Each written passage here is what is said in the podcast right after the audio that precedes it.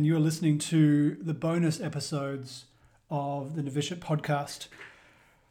If you listened to the previous episode about the story of John Paul the Second, this is going to be a little bit of a commentary about that.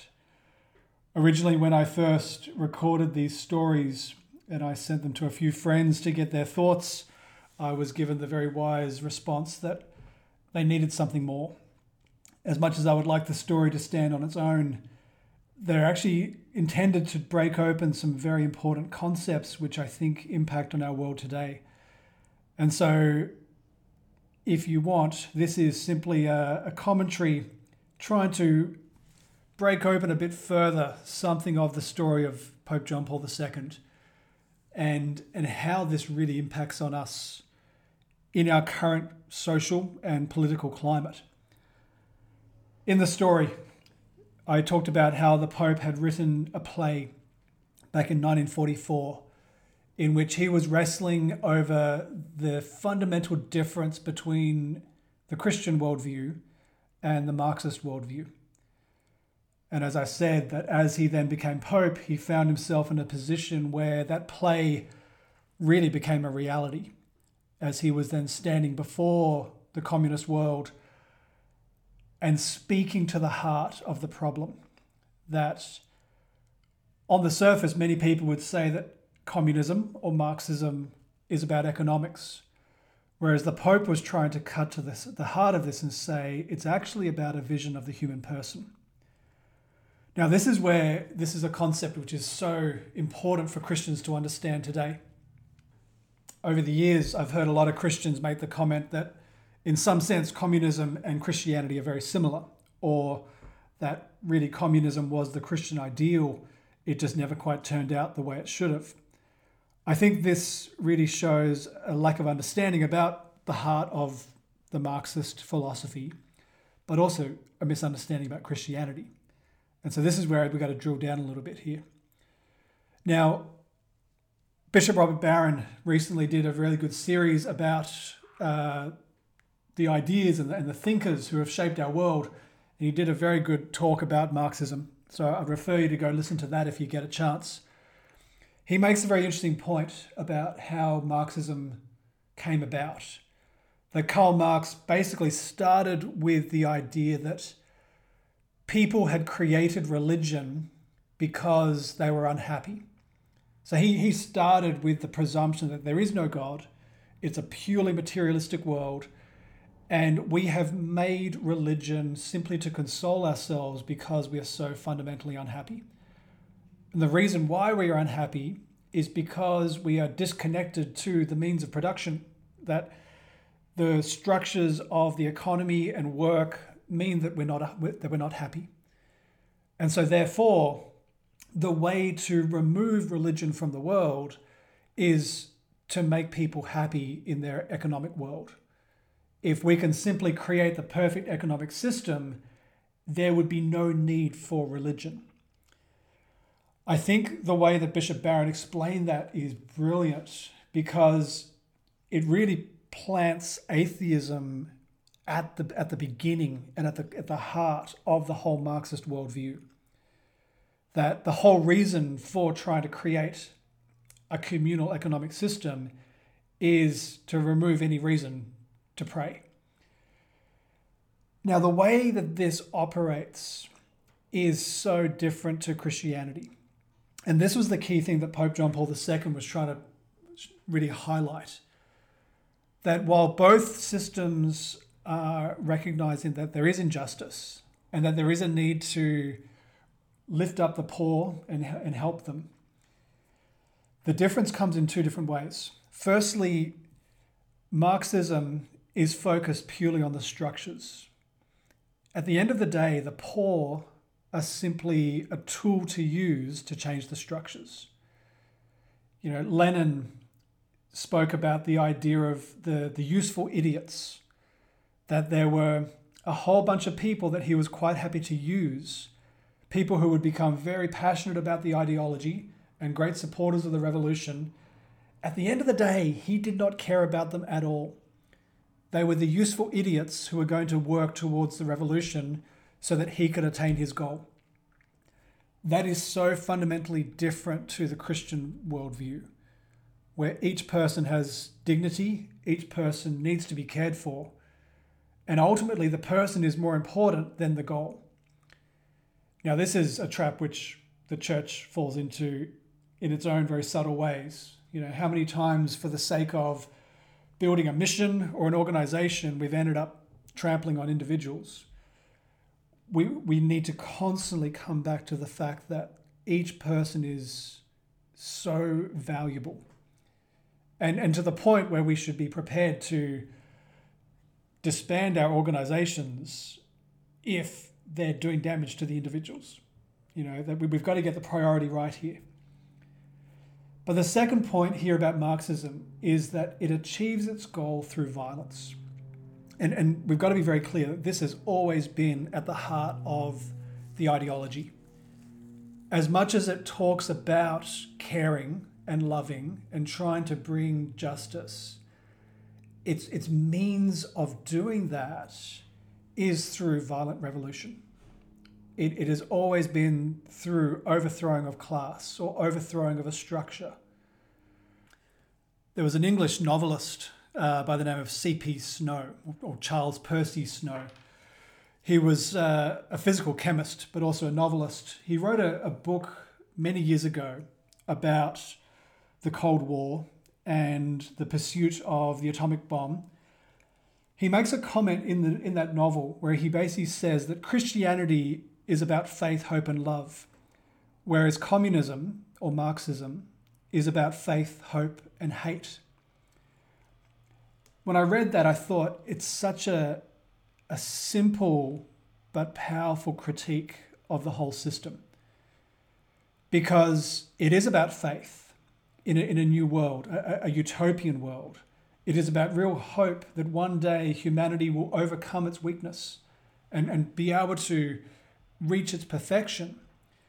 But it achieves that goal through hate. Now, on the surface, that might sound quite confronting, because I think we've often been presented with a very utopian vision of what Marxism was all about. But really, at the heart of this, it's it's we we we hate something. We hate the structure. We hate the class inequality. We hate the fact that someone has got power and, and not us.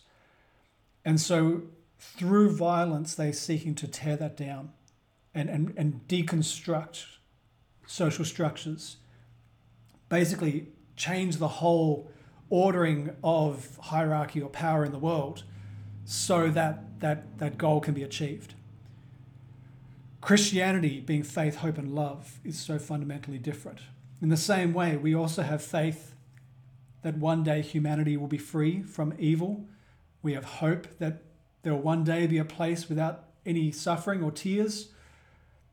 But we're trying to achieve that through love, by suffering with people, by really entering into the heart of people's lives, walking alongside them. When, when when Jesus came to bring about his kingdom, he did not do that through violent means. He didn't do it by overthrowing the hierarchy or the patriarchy or the government. He did it by love, by entering into the suffering with us, like, like real compassion, suffering with us. And in doing so, he healed the core of the problem, which was the human heart. Whereas what we've seen in Marxism is the real core of the problem, the, the, the heart that needs to be loved, has actually been trampled on. And people have then been categorized as either good or evil, as victims or aggressors. And, and to realize that those categories are constantly shifting, that as soon as one system is overthrown, it then moves to another system. You know, that as soon as we sort of overthrew class structure, we now have to start to overthrow gender inequality. And from there, we've got to go further into deconstructing gender altogether. There is this unending quest to create equality by destroying everything. And this is where if I could really sort of drill down a bit further, I think we've got to recognize that in terms of the the basic philosophy of how Marxism operates, and, and I think this is one of the key things that John Paul the Second was trying to make us realize, is that it it focuses on creating a perfect world by creating equality. Now, on the surface, as Christians, we can hear that and think, that sounds like everything Jesus would talk about, but not quite. Okay, and this is where we've got to really be educated and understand the subtlety. Because if you go back to the story of the Garden of Eden, the serpent was also very much focused on equality. The whole message that the serpent was saying to Adam and Eve was, you're not equal to God, and that's unjust, that's unfair. And so even though the whole world has been given to you, even though you've been basically made king and queen of the whole of creation, you should now hate what you have because somebody else has more than you. And so you should now basically be prepared to destroy what you have so that you can now rise up and become as God is. We've got to recognize that that is a form of equality which is probably a little bit closer to what Marxism was talking about. There is something of that voice of the serpent that is still echoing through our world today, basically saying to people, you are a victim because somebody else has more than you. But in the pursuit of trying to create equality, somehow you should now start to despise and hate what you have because you want what they've got. Sadly, there are many examples in our history where we can actually see that being played out. You know, you see something of that in the history of Russia, where the people were told that they were being oppressed by the landowners, and so they should overthrow that system so that they could now be rich. But in achieving that goal, they probably ended up being more poor than they were previously. You also see something of this in the pursuit of feminism. And, and I know there's a very controversial topic to tread into, so I want to go carefully here. But I say this because Pope John Paul the Second was very clear about what actually is a true feminism as opposed to a false feminism.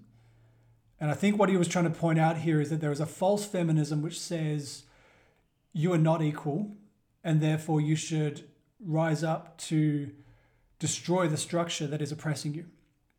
And it, it was almost an attitude which says to women, you should stop being women and start being men.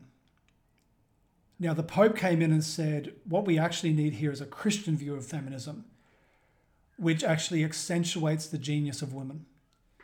And, and, and the Pope spoke a lot about this idea of the feminine genius, trying to say that you should really understand and, and, and celebrate the beauty of what you currently have before you go destroying what you have in the pursuit of what somebody else has.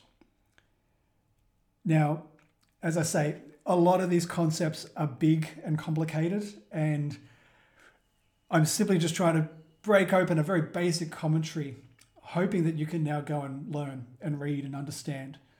There are going to be a whole lot more people who explain this better than I can. But in telling that story of the Pope, really what I was trying to do, I suppose, was, was highlight for you how this is one of the key battles of Christianity in our modern world. And this was not simply something which ended with the fall of the Soviet Union.